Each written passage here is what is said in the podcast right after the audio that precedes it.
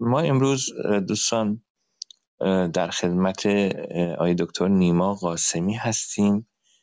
آقای نیما قاسمی داره دکترای فلسفه هستند از دانشگاه بهشتی. ایشون پژوهشگر هستند و مقالات متعددی در نشریات مختلف منتشر کردند و دوره های آموزشی رو هم در مؤسسات مختلف برگزار کردند. حالا درباره خود موضوع این برنامه ماهمانی عزیز و خود نیما بیشتر توضیح خواهند داد. آقای دکتر مجید محمدی هم که معرف حضور همگی هستند در برنامه های قبلی ما شرکت داشتن ولی آقای نیما قاسمی امروز نخستین باری که در این برنامه آموزشگری توانا به عنوان میهمان حضور دارند و از شود که ما به طور معمول روزهای چهارشنبه برنامه داریم در این در این هاوس با موضوع گفت شنود. ولی امروز به خاطر حالا مناسبتی که هست این برنامه رو امروز داریم فردا هم برنامه دیگری داریم با آقای مجید محمدی و بقیه توضیحات رو خانم ماهمنیر رحیمی خواهند داد. من از این فرصت استفاده خواهم کرد و دوستان دیگری رو اینوایت می‌کنم به این برنامه. درود درود بر شما. یک بار دیگه به کسانی که تازه وارد اتاق شدن ممنونم ازتون. بله من فارغ التحصیل رشته فلسفه جدید و معاصر غرب از دانشگاه شهید بهشتی هم سال 2013 میلادی فارغ التحصیل شدم. و موضوع رساله من هم در دوره فوق لیسانس و هم در دوره دکتری استور شناسی بود با تمرکز به فیلسوف آلمانی ارنست کاسیرر که یک اسطوره شناسی فلسفی ویژه‌ای در چارچوب فلسفه خودش ارائه داد و من متمرکز به این بودم. می‌تونید حدس بزنید که مباحث اسطوره شناسی به حال همپوشانی زیادی با مباحث دین پژوهی داره. همینطور با مباحث انسانشناسی یا آنتروپولوژی داره. ببخشید. و به طوری که هم ارنست کاسیلر و هم فیلسوف هموطنش مکس شلر رو در واقع بنیانگذاران نوعی انسانشناسی فلسفی فلسافیکال انتروپولوژی محسوب می‌کنند و کاسیلر هم از آرای شلر در کار خودش استفاده کرده و من کمی جلوتر به شلر به خصوص ارجاع خواهم داد. ارزم این بود که من به اختزاع در واقع تحصیلات خودم با مضمون آین مواجه شدم و یک مقدار شاید الان زود باشه یا شاید از بحث دور بیفتیم اگر بخوام بگم که چطور بود که من به خصوص به مفهوم آین در معنای رایت یا ریچول. هم در, تمامی این گفتگو که در خدمتتون هستم وقتی میگم آین این رو مترادف مناسک و معادل اصطلاح لاتین رایت R-I-T-E و ریچوال به کار می‌برم. می‌تونید حس بزنید که خب من به فراخور موضوع رسالم به حال با مفهوم آین برخورد می‌کردم. منتها خیلی جدی شد علاقه شخصی پیدا کردم و چنان که شاید در انتهای برنامه یا در بخش پرسش و پاسخ فرصت پیدا کنم کمی بیشتر توضیح میدم که علاقه شخصی من چطور به ویژه نسبت به آین برانگیخته شد. اما همونطور که ماه منیر عزیز گفت چون مراسم آشورا تاسوعاست و محرم و سفر هست در یا حالا هوایی به خصوصی داره. ایران همیشه اینطور بوده. ما این رو مختنم شمردیم که راجع به رایت یا راجع به آین کمی بیشتر و گسترتر صحبت بکنیم. من ایام نوروز گذشته همین نوروزی که گذشت تلویزیون من و تو منو دعوت کردن راجع به آین نوروز در کنار دو تا پنلیست دیگه کمی صحبت کردم و اینجور آغاز کردم که خمینی گفت که این محرم و سفر است که اسلام را زنده نگه داشته است. و من این نقل رو کردم و گفتم از منظر انسان شناسی حرف قابل تحمل و کاملا درستی. چرا که آین ها هستن که بنیان سنت ها رو تشکیل میدن و سنت ها اصولا متکی به آین ساخته میشن و متکی به آین گسترش پیدا می‌کنن. یعنی اون هسته مرکزی سنت ها حتی نه فقط سنت دینی به طور کلی سنت ها مبتنی بر کنش آینی هستن. حالا اونجا تو اون برنامه امکانش نبود و فرصت نبود از منم چنین انتظاری نداشتن ولی اینجا که توانا این فرصت رو به من داده و شما حوصله می‌کنید کمی بیشتر راجع به نظر خودم توضیح میدم که چرا اینها رو اینقدر مهم تلقی می‌کنم و خمینی رو در چیزی که گفت محق می‌دونم. من شخصا در مطالعاتی که داشتم در تاریخ معاصر خودمون قانع شدم که همین نکته مهم رو که مورد توجه خمینی بود یعنی اهمیت آین اهمیت مناسک روشنفکر مشروطه هم می‌فهمید.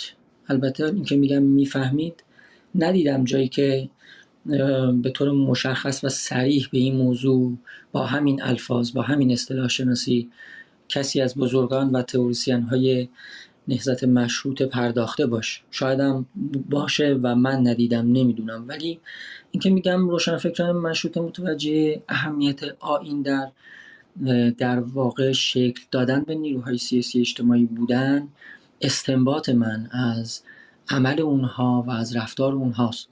کمی بیشتر توضیح بدم. کارگزاران انقلاب مشروطه که در دولت سردار سپه وارد شدند و بعدا در قالب در واقع رژیم جدید پادشاهی پهلوی شروع کردن به کار کردن اینها از اولین اقداماتی که صورت دادن مرمت و بازسازی مقابر شاعران بزرگ فارسی زبان بوده. به ویژه با یک تأکیدی بر فردوسی که نماد و نماینده هویت ملی ما بود. همینطور اماکن باستانی مثل تخت جمشید مثل بیستون مورد احتمام قرار گرفت و رژیم حکومت تازه شروع کرد به سرمایه گذاری تبلیغاتی و همینطور برای حفاری های جدید از پژوهشگران و باستانشناسان دعوت می‌کردند و خب تبلیغات و موجی هم که البته در جامعه حتی پیش از تأسیس نظم سیاسی جدید وجود داشت باعث شد که عملا این اماکن باستانی به ویژه تخت جمشید مثل معابد تازه‌ای جلوه کنند که شهروندان متجدد برای زیارت اونها به سمت این اماکن میان.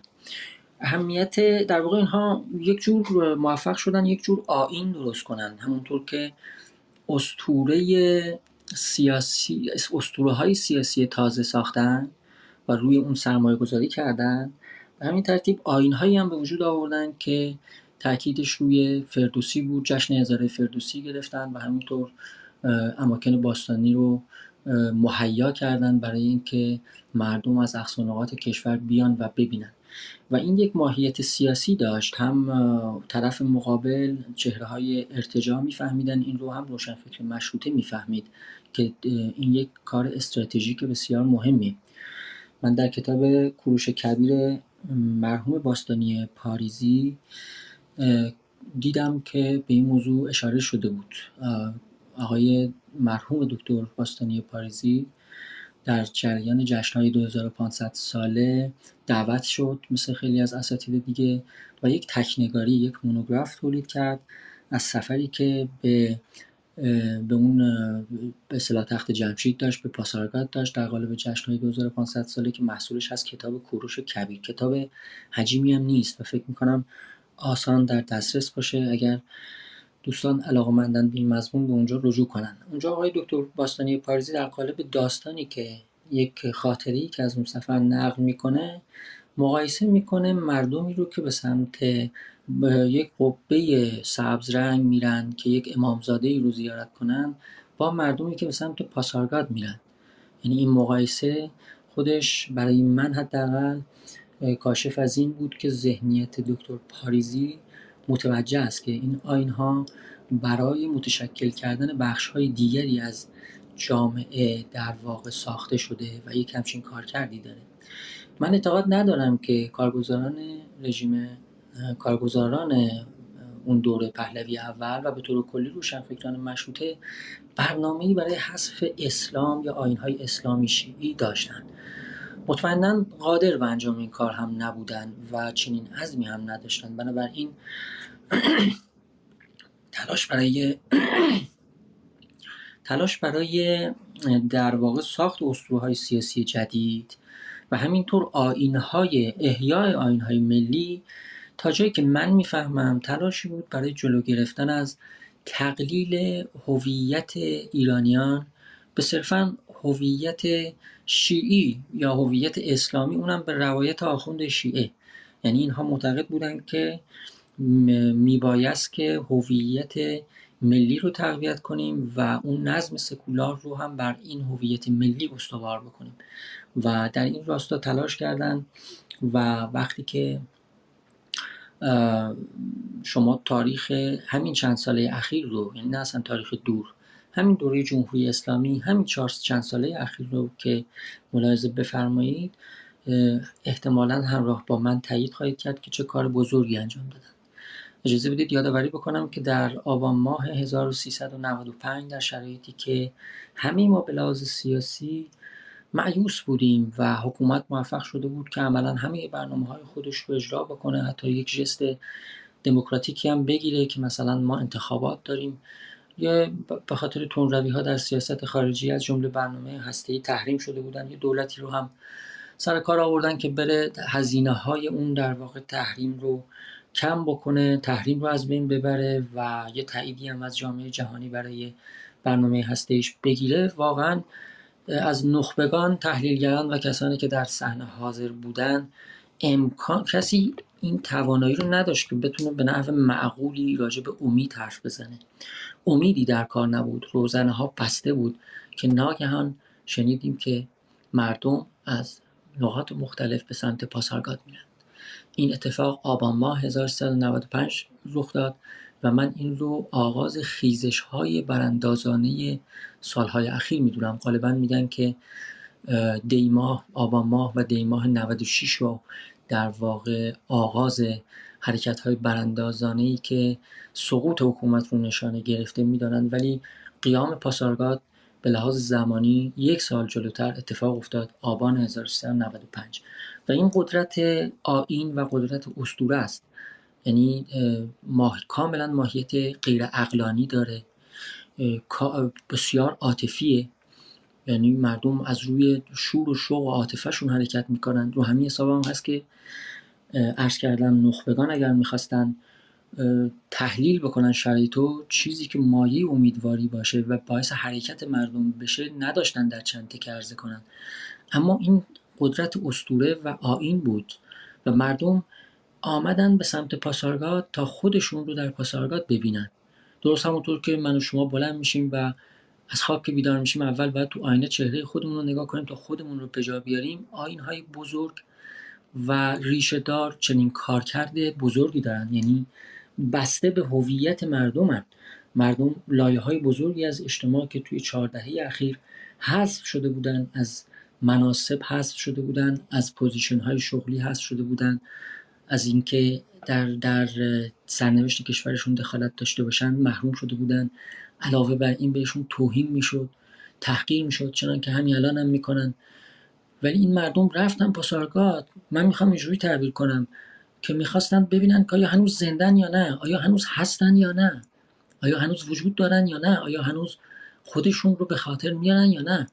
و اینجاست که من خودم شخصا نتیجه می‌گیرم که جهتگیری های تبلیغاتی روشن فکران و کارگزاران مشروطه تا حد هوشمندانه بوده در ادامه کمی بیشتر در مورد این نظرم توضیح میدم و همونطور که ماه منیر گفت یک مرور مختصری هم در ادبیات اروپای مدرن کنم اونجا که مضمون آین و کنش آینی طرح میشه و تا اینکه در انتها به نتیجه خودم برسم. اما تلقیم این هست که دوستانی که در این جلسه شرکت دارن حتما به دانش من در این مورد خواهند افزود. یعنی در بخش پرسش و پاسخ حتما دوستان مشارکت می‌کنن و اگر نکته ای دارن و اگر فکر می‌کنن که نکته نادرستی در حرفای من هست محبت می‌کنن منو تصحیح می‌کنن.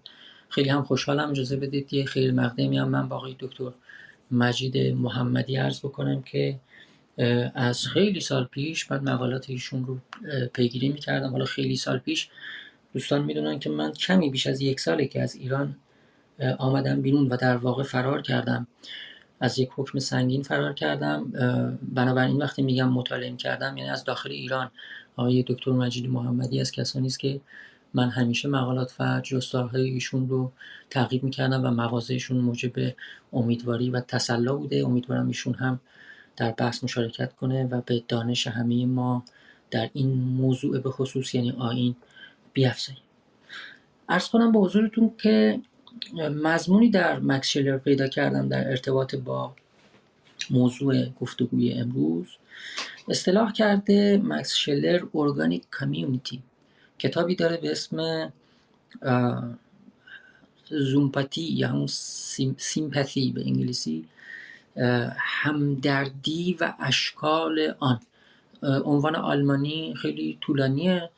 انگلیسی زبان ها وقتی می‌خوان این رو ترجمه بکنن معمولا این جرفای آلمانی رو شاخ و برگش رو می‌زنن کوتاه می‌کنن. ترجمه انگلیسی کتاب خیلی ساده تره. The Nature of Sympathy.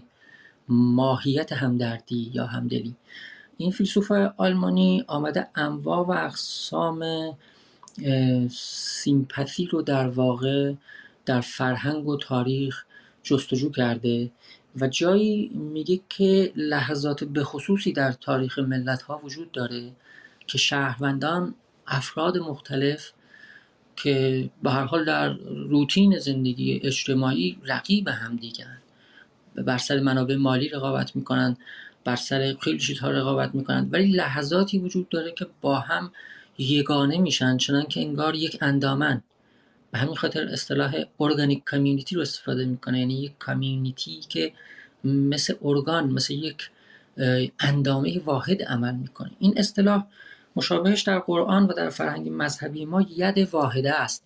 قرآن دعوت می‌کنه امت مسلمان رو که ید واحده باشن. یعنی اینطور مثل یک به تعبیر شلر مثل ارگانیک کامیونیتی عمل بکنن. اما این لحظات به خصوص که ما توی تاریخ معاصرمون بارها و بارها دیدیم واقعا لحظات شگفتی است. مثل همون دوشنبه بزرگ سال 1388 یا مثل همین انقلاب ژینا که بعد از اون جنایتی که مرتکب شدن دیدیم که در سراسر کشور مردم چنان به خیابان آمدن و چنان جان فشانی کردن که انگار مشت اون مزدور تبهکار که به سر اون دختر ایرانی خورد انگار به تن همه ایرانیان برخورد کرد. و این خیلی جالبه چیزی در حد شگفتی. ولی نه فقط جامعه ما بلکه جوامع دیگه هم از این لحظات ویژه رو تجربه می‌کنن. این این کارکردش نظم بخشیدنه. یه موقع مثلا لحظه به خصوصی به وجود میاد که مردم با هم در جان یگانه میشه. به خیابان میان و چنان عمل می‌کنن که انگار یک اندامن. اما این در حقیقت کارکردش اینه که به صورت منظم و حساب شده ای برنامه ریزی شده ای شهروندان رو وارد یک عمل مشترکی بکنه و اینها رو از فردیت های خودشون خارج بکنه و اینها رو داخل یک کامیونیتی قرار بده. بنابراین این می‌تونم اینطور بگم که یگانه سازه.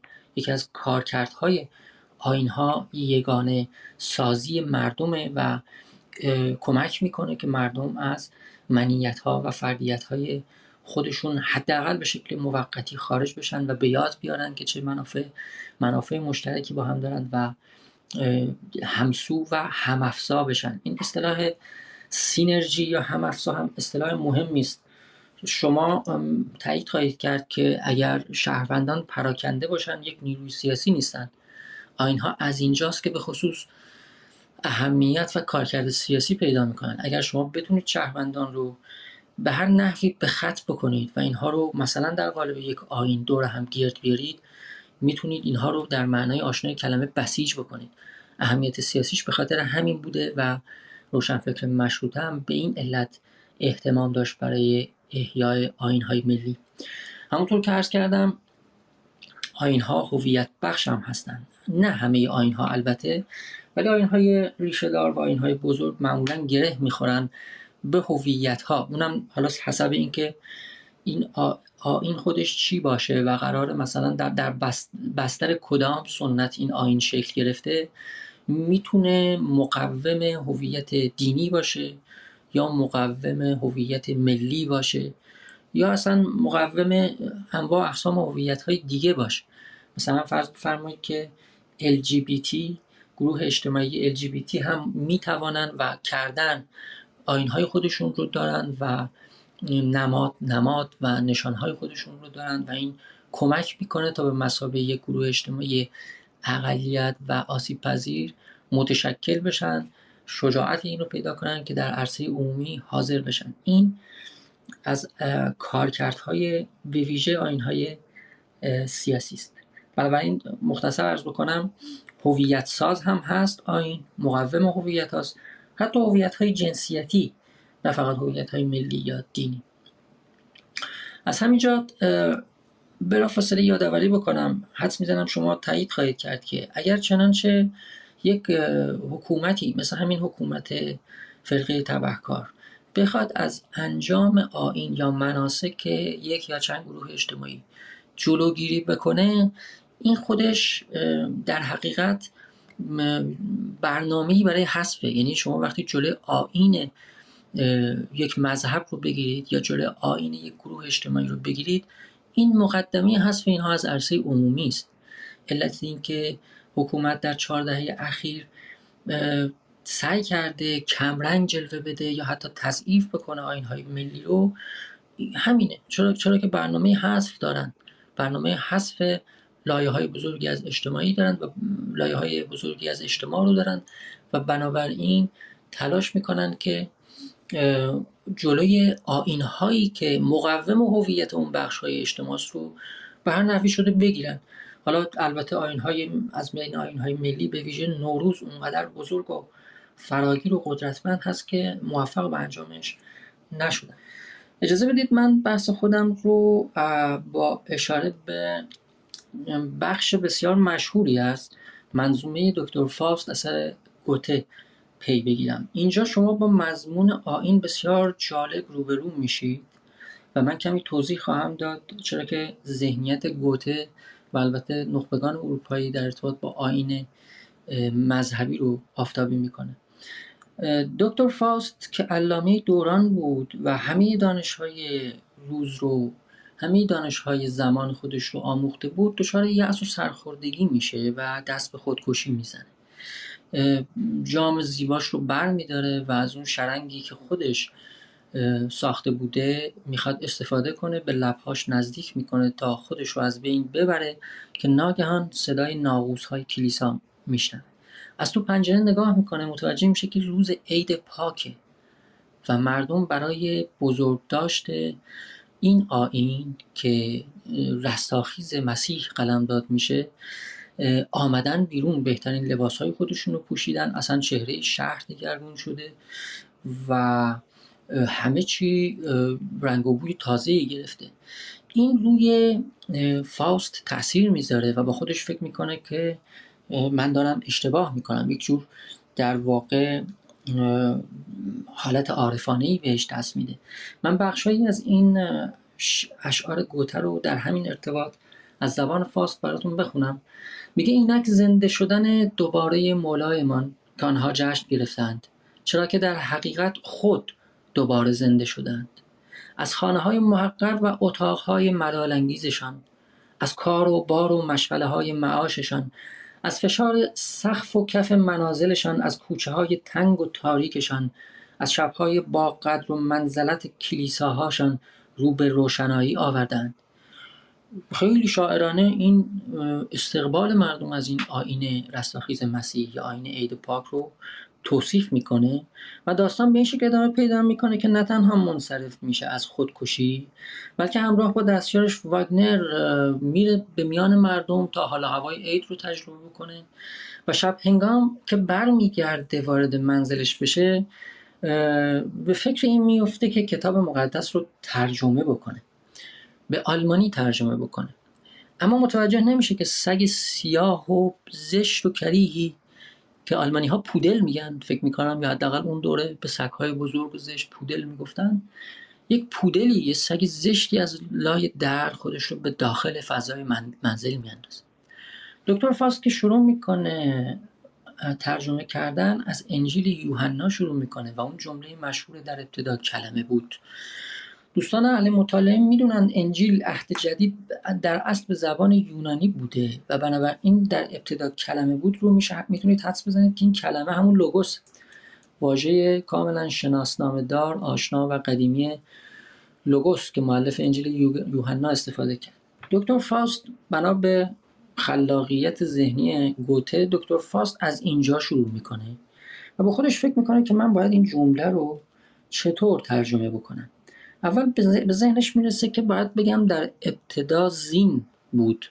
زین S I N N به آلمانی یعنی معنا. در ابتدا معنا بود. میگه باید اینطور ترجمه بکنم. یعنی لوگوس رو به زین به معنا برگردونم. بعد کمی فکر می‌کنه منصرف میشه. میگه نه این کافی نیست. بلکه باید به کرافت یعنی نیرو ترجمه بکنم. اما از این معادل هم راضی نمیشه و معادل سوم یعنی تات یعنی عمل کنش رو انتخاب می‌کنه. بنابراین ترجمه می‌کنه ایم آنفانگ واردی تات در ابتدا عمل بود. اون سگ سیاهی که خودش رو داخل منزل فاست میاندازه اهریمنی به نام مفیستوفلسه که به شکل سگ در آمده و گوته می‌خواد بگه که روحی شیطانی موجب انحرافی در ترجمه میشه. اما چه کس دست برد و کتاب مقدس رو ترجمه کرد. این فرد مارتین لوتره و داستان گوته تلمیحی است در واقع به مارتین لوتر یعنی به بنیانگذار آین پروتستانتیزم. شما می‌تونید حدس بزنید که داره یک کنایه ای می‌زنه. میگه این آقا آمد و بر اثر یک تاثیر یک روحی شیطانی آینهای کلیسایی رو حذف کرد. ایده مارتین لوتر این بود که به خاطر فساد سازمان کلیسا یه همچین جهتی رو گرفت دوره اصلاحات دینی بود و مارتین لوتر با این پیشنهاد آمد که آینهای کلیسایی زائد کشیش ها تبدیل شدن به کاسب بنابراین ما باید مؤمنین ما باید باورمندان رو دعوت بکنیم که مستقیما به خود کتاب مقدس رجوع کنند و فهم خودشون رو مبنا قرار بدن. گوته داره یه تعبیر منفی از این اتفاق تاریخی می‌کنه. داره میگه که این آغاز انحراف بود و قالب مفسران مد نظر گرفتن که کاراکتر دکتر فاستوس در منظومه گوته پیش نمونه انسان مدرنه. گویا داره تبارشناسی می‌کنه که اتفاقات و تحولات در اروپای مدرن که همان دور شدن از مسیحیت مسیحیت کاتولیکه چجور رخ داده؟ از نظر گوته متهم ردیف اول باید مارتین لوتر باشه که بر اثر سوء تفسیری از آین جوامع اروپایی رو به مسیر غلطی میاندازه. بنابراین این اتفاق میفته که کلمه لوگوس رو در انجیل یوحنا به تات ترجمه می‌کنه. تات یعنی عمل. در ابتدا عمل بود و در ابتدا کنش بود. چرا انحرافه یعنی چرا در حالی که گوته می‌خواد ضمن اینکه داره نشون میده که تا چه حد اینها معتقدن که این آینها در واقع در حفظ کردن اون شاکله مسیحیت اهمیت داشتن در, در شکل درست در واقع معنویت مسیحی نقش داشتن. با گذاشتن این کلمه تات در زبان کاراکتر داستان خودش چی می‌خواد بگه گوته؟ این در ابتدا عمل بود در همزمان در دوره‌ای که گوته این رو داره استفاده می‌کنه مورد استقبال فیلسوفان هم دوره خودش از جمله مثلا فیشتر هم بوده که کمی جلوتر بیشتر بهش اشاره می‌کنم. اما موضوع این است که ادامه داستان نشون میده که فاست قصد تسلط بر جهان رو داره. با مفیستوفلس آشنا میشه. چنان که شما می‌دونید باهاش قراردادی میبنده با خون خودش امضا می‌کنه و مفیستوفلس در واقع زمانت می‌کنه که تسلط بر جهان رو سلطه بر جهان رو در واقع به ارمغان بیاره. برای فاست و در انتهای عمر فاست روحش رو تسخیر بکنه. یه همچین معامله ای بین اینها اتفاق میفته بنابراین عمل مد نظر فاست عمل معطوف به تسخیر و تسلط جهانه نه عمل آینی نه کنش آینی اتفاقا این این انحرافی است که واقع شده. این کنش آینی است که حالا تبدیل میشه به یک چیزی در مایه های اراده معطوف به قدرت یعنی اینکه بیام و جهان رو بگیرم. این آغاز انحراف از نظر گوته. این که در اصطلاح یونانی عمل یا پرکسیس باید اولویت داده بشه. مورد استقبال متفکران زیادی در اون دوره از تاریخ اروپا قرار گرفت. فیشته خودش فرد معتقد و اخلاق گرایی بود و میاد و یک متافیزیک ارائه میده و در اون متافیزیک عمل اخلاقی رو عمل نیک اخلاقی رو تماتایز می‌کنه و میگه که شما جامعه و تاریخ رو با عمل نیک اخلاقی می‌تونید تغییر بدید و به, به تحقق اون آرمان یا قایت خودش نزدیک بکنید.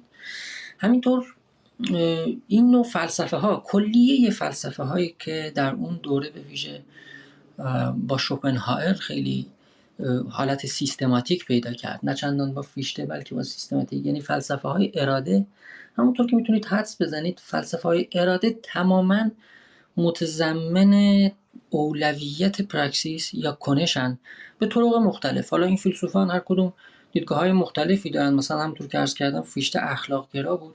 شوپنهایر اخلاق گرا نبود. مقصودش از اراده یا خواست همون غریزه است که در ماکرو ارگانیسم ها عمل می‌کنه و اون رو داره راجع به اون صحبت می‌کنه. اما کتاب اصلی شوپنهایر جهان به مسابقه اراده و تمثل آلسویل اونت فوشتلونگ حالا فوشتلونگ رو هرچی که ترجمه می‌کنید جهان به مسابقه اراده و بازنمایی این اراده یا جلوه بیرونی این اراده نام اثر اصلی شوپنهایره از همینجا شما می‌تونید تشخیص بدید که کل جهان و پدیده ها رو پدیده های طبیعی رو می‌خواد مبتنی بر یک, یک جور عمل یا یک جور کنش یک جور پراکسیس توضیح بده. از این سری فلسفه های اراده شما با نیچه آشنا هستید که مکسیمش یا اصل موضوعش در فلسفه اراده معطوف به قدرت ویلسور ماخته اون هم به تقدم پراکسیس قائله و همینطور کارل مارکس که جمله مشهورش که فیلسوفان غالبا به تفسیر تفسیر جهان پرداختن ولی حالا وقتش اینه که, که مبادرت به تغییر جهان بکنیم. فلسفه مارکس هم و به طور کلی مارکسیسم هم مبتنی است بر تقدم پراکسیس به تزیس و پوئسیس.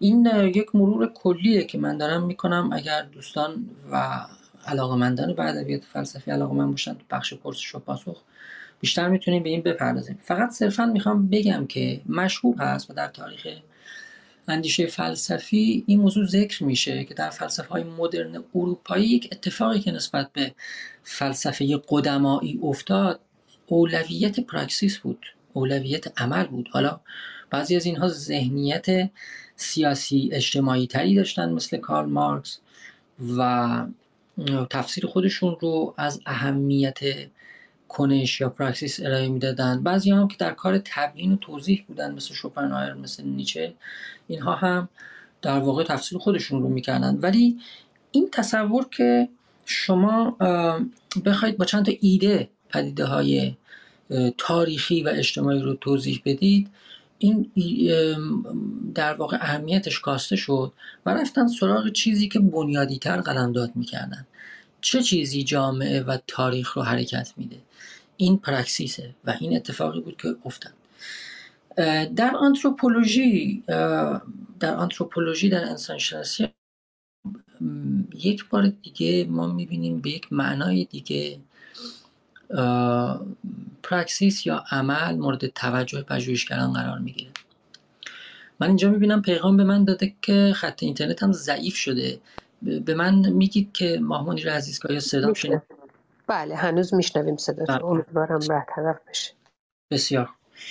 انسان شناسی قرن بیستم انسان شناسان قرن بیستم در, در مطالعه سنت ها به این نتیجه رسیدن و این ایده یا این فرضیه رو طرح کردن که سنت ها مبتنی بر عمل آینی شکل می‌گیرن و این عمل آینی مقدم بر اجزای دیگه سنت از جمله بخش های معرفت شناختیشه من با مثال هایی که به ویژه از کارل یونگ از نوشته های کارل یونگ برای شما میارم. این موضوع رو کاملا ملموس می‌کنم.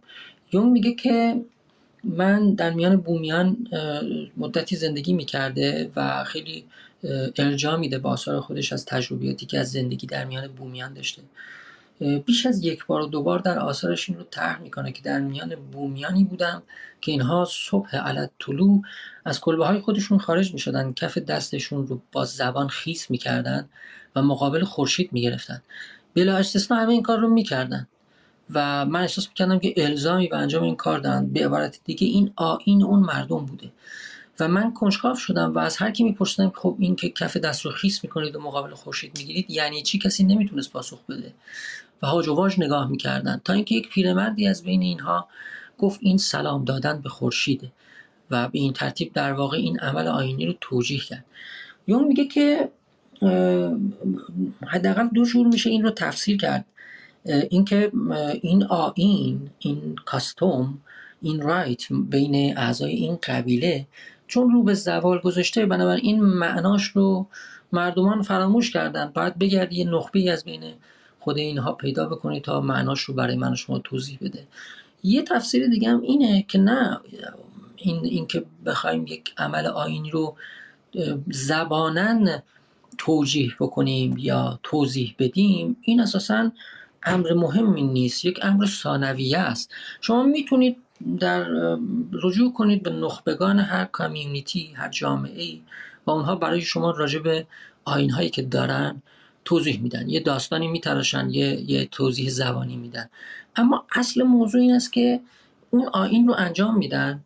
چرا که نوعی وحدت بین اینها ایجاد می‌کنه و همبستگی اجتماعی میاره اینکه حالا بعدا چجوری می‌خوان براش توضیح بدن این ثانویه است و هم منطقا و هم زمانا بعدا اتفاق میفته همینطور ارز کنم به حضورتون که از تجربهش در میان سرخپوستان پوبلو خیلی جالب نقل می‌کنه که اینها در ارتفاعات آمریکا در جای ارتفاعات آمریکا زندگی می‌کردن و اینها هم یک مراسم آینی داشتن.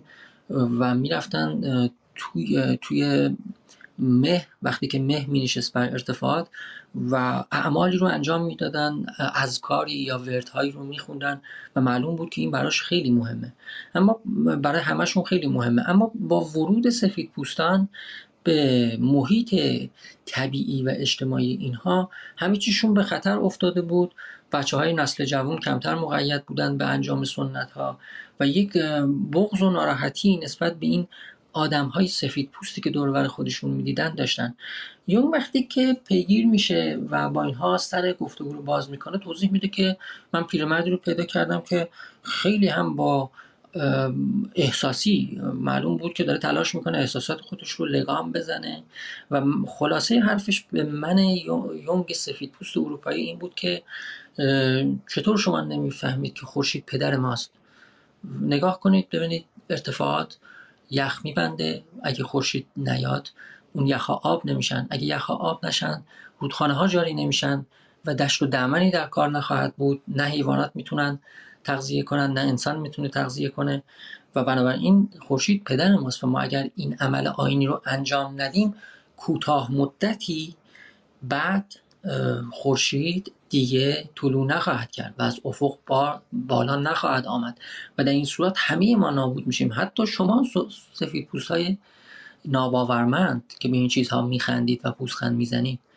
یا میگه که بسیار خوب کاملا معلومه که من و شما که با علم آشناییم و یه تصویر دقیق تر و پوزیتیو تری از اجرام سماوی داریم نمی‌تونیم قبول کنیم و واقعا به این موضوع خندمون می‌گیره که دور هم جمع بشیم یه ذکری بخونیم یه کارهایی رو انجام بدیم و فکر کنیم روی حرکت اجرام سماوی مثلا خورشید ترسیم می‌ذاریم. طبیعتا چنین چیزی به لحاظ علمی که قابل قبول نیست. اما این چیزی است که شما در جوامع بزرگ و تکامل یافته چه در مسیحیت چه جوامع دیگه می‌بینید که مردم چطور به آین عمل می‌کنن. و این چقدر براشون محوریه. اونها از طریق آین گویا یه معادله بین خودشون و جامعه خودشون با, با خود هستی با کائنات برقرار می‌کنن. خودشون رو ارتقا میدن و معنا بخشی به زندگیشون می‌کنن. به این ترتیب اینجا هم در چیزی که از در واقع تجربه خودش از سرخپوستان پوملو میگه یادآوری می‌کنه که اون بخش معرفت شناختی یا ایدئولوژیک سنت ها نیست. حالا از منظر روانکاوی و روانشناسی تاکید می‌کنه که من دارم از منظر روانشناسی روانکاوی میگم. میگه از منظر روانشناسی معلومه که این آدم داره چه کار می‌کنه و کارش کاملا قابل قبوله. توضیح زبانیش مد نظر نیست. توضیح زبانیش چیزی اضافه است. ولی من از روانشناختی می‌تونم بفهمم این داره چه کار می‌کنه.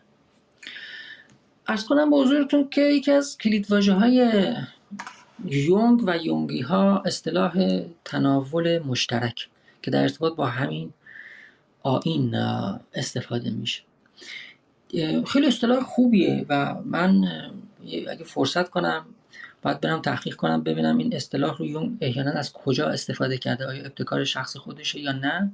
ولی ما خیلی راحت می‌تونیم با این ارتباط بگیریم. این تناول مشترک همین کاری که مثلا در ایام آشورا تاسوعا اونهایی که نظری دارن مثلا قیمه و قرمه ای درست می‌کنن به صورت نظری و میدن همین کار رو انجام میدن. یعنی یه غذایی درست کنیم بزنیم وسط با هم بخوریم.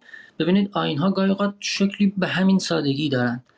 منتها به معنای کلیتری یونگ داره به کار می‌بره و داره میگه که هر آینی در حقیقت نوعی تناول مشترک. یعنی مردمی که جمع میشن و یک مجموعه اعمالی رو با هم انجام میدن اینها دارن هم حالا اصطلاح همبستگی اجتماعی رو من از متون انسان, انسان شناختی استفاده می‌کنم و برای گفتگوی ما در واقع تکیه من به این همبستگی اجتماعی این کارکرد همبستگی اجتماعی میاره و افراد پراکنده یک جامعه رو کنار هم جمع می‌کنه. خود اون عمل چیه؟ اون عملی که اینها جمع میشن و با این حساسیت و علاقه انجامش میدن. اگر شما اسناد انسان شناختی رو نگاه کنید می‌بینید تنوع بسیار زیادی در طول تاریخ حیات انسان داره و همینطور حسب این جامعه اون جامعه جامعه ابتدایی باشه جامعه پیشرفته تر باشه. از کنم که مال کدوم فرهنگ باشه؟ طبیعتا این آین ها فرق می‌کنن و تنوع بسیاری دارن. اما کارکردهاشون یکسانه. یعنی ما می‌تونیم از منظر انتروپولوژی از منظر روانشناسی بتونیم تشخیص بدیم که گویا خود اون عمل نیست که چندان مهمه. اون تناول مشترکی که مهمه. و اینکه مردم به ویژه در های آینده چجوری توضیح میدن و چجوری در واقع یک توضیح زبانی میتراشن برای آین خودشون؟ این یه امر فرعی و طبعی است. تو فرهنگ خود ما مثلا در ارتباط با روزه توجه بفرمایید آینی داریم مثل روزه. جامعه اقلانی میشه مردم تحصیل کرده میشن. خود تحصیل کرده یعنی اینکه با زبان عجیمتر میشن و زبان رو جدیتر می‌گیرند و بنابراین هر چیزی باید یه توضیح و توجیه زبانی پیدا کنه. همونطور که تیلور میگه اصولا اقلانی سازی تا حدود زیادی به معنای توانایی در بیان زبانی اشیا و امور و پدیده هاست. بنابراین وقتی شما شروع می‌کنید یه چیزی رو به صورت زبانی توضیح می‌دید اولا یعنی اینکه دارید اقلانیش می‌کنید. تو فرهنگ ما بر اثر افزایش تعلیم و تربیت و اهمیت پیدا کردن زبان و در یک کلام اقلانی سازی مردمی میان و میگن که روزه گرفتن برای اینه که مثلا برای سلامتی خوبه یا برای اینه که ما یه مقدار گرسنگی بکشیم و بفهمیم مردم فقیر چی می‌کشن؟ اینا همین توجیهات در واقع زبانی یا اقلانیه که بر اثر تغییر فضا اتفاق میفته شما اگه به خود سنت ها رجوع کنید می‌بینید که نیازی ندیدن ضرورتا که این توضیح رو بیارن. اگه من در ارتباط با همین روزه یادآوری بکنم که متن مقدس مسلمانان یعنی قرآن چی میگه در واقع موضع خودم رو تقویت کردم. قرآن خیلی ساده میگه که کتب علیکم الصیام کما کتب علی الذین من قبلکم. این بر شما نوشته شد. همونطور که بر ملت های پیش از شما نوشته شد. بنابراین دلیل اقلانی براش نمیاره. میگه این یک آیین نیست که شما باید بهش عمل بکنید. من با گفتن این نکته آخر می‌خوام بحث خودم رو تموم بکنم و وارد گفتگو بشیم. اگر که اصلا این مضمون برای شما و برای شنوندگان جذاب بوده وارد گفتگو بشیم. و اون چیزی که من می‌خوام برجسته کنم اینه تلقی من این است که این نوعی امکانه یه امکان برای متشکل کردن جامعه یا بسیج کردن جامعه است. به صورت نان وربال یا حالا این نان وربال رو می‌تونیم بگیم ناملفوظ یا غیر ملفوظ یا اجازه بدید بگیم فرازبانی. فرازبانی به این معنا که نقش زبان به ویژه در اون وجه سمانتیک یا معرفتی خودش تضعیف میشه و به حاشیه میره. ما اینجا یک مجموعه عملی رو انجام میدیم. این مجموعه اعمال هم همونطور که گفتم بسیار متنوع. ممکنه یه جور رقص باشه. یه جور رقصی که مثلا شما نگاه می‌کنید افراد یک قبیله انجام میدن ممکن از نظر من شما خنده دارم بیاد. یعنی هیچ مبنای عقلانی به خودی خودش نداره. اما در این حال همونطور که گفتم اون کارکردهای اجتماعی سیاسی رو داره. بنابراین آین ها تماما مثل یک چاقوی تیز میمانند. هم هم کارکرد دارن هم خطرناکن در واقع اون وجه پرمخاطره آین ها به همین وجه غیر اقلانیشون برمیگرده. انرژی ای آزاد می‌کنن اگر یک آینی به طور همگیر در جامعه مورد استقبال قرار بگیره و مایه وحدت این مردم بشه می‌تواند حتی سیستم های سیاسی رو زمین بزنه یا بالا ببره و تحولات بزرگ یعنی دورانساز بشه چنین قدرت عظیمی داره. و در این حال اون وجه غیر اقلانی یا کمتر اقلانیش که محصول بیرون راندن عناصر زبانیه از, از کل ماجرا می توانند خطرات سیاسی اجتماعی هم داشته باشند که این در متون هم در بین روشنفکران ما غالبا هشدار داده شده که آین ها باید عقلانی بشن و هم در متون فرنگی شما می‌بینید. مثلا همین کاسیرر راجب اینکه رایش سوم آین های سیاسی خودش رو داشت و این آین ها حالا اونجا کلیتر هم میگه مثلا آین ها غیر عقلانی هن و انرژی فوق العاده آزاد می‌کنن و این انرژی ها نه فقط سازنده بلکه می‌تونن همینطور ویرانگر هم باشن. استفاده مؤثر رایش سوم از آین ها که خب آین های خودش رو میساخت. همین یونگ در مورد آین هایی که رایش سوم میساخت ابراز عقیده کرده بود که اینها یک جور بازسازی آین های ژرمنی باستان بوده. حالا من جزئیاتشون نمی‌دونم واقعا. اگر از دوستان کسی در این مورد به خصوص مطالعه کرده یا مطلبی دیده خوشحال میشم با من در میون بذاره. ولی نظر یونگ این بود که این بازسازی آین های باستانی ژرمن هاست.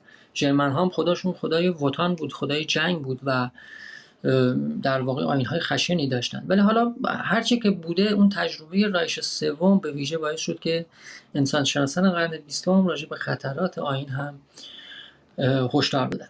ممنونم از اینکه گوش کردید. امیدوارم که تونسته باشم یه خط واحدی رو طی کرده باشم و در خدمتون هستم برای بخش بعد.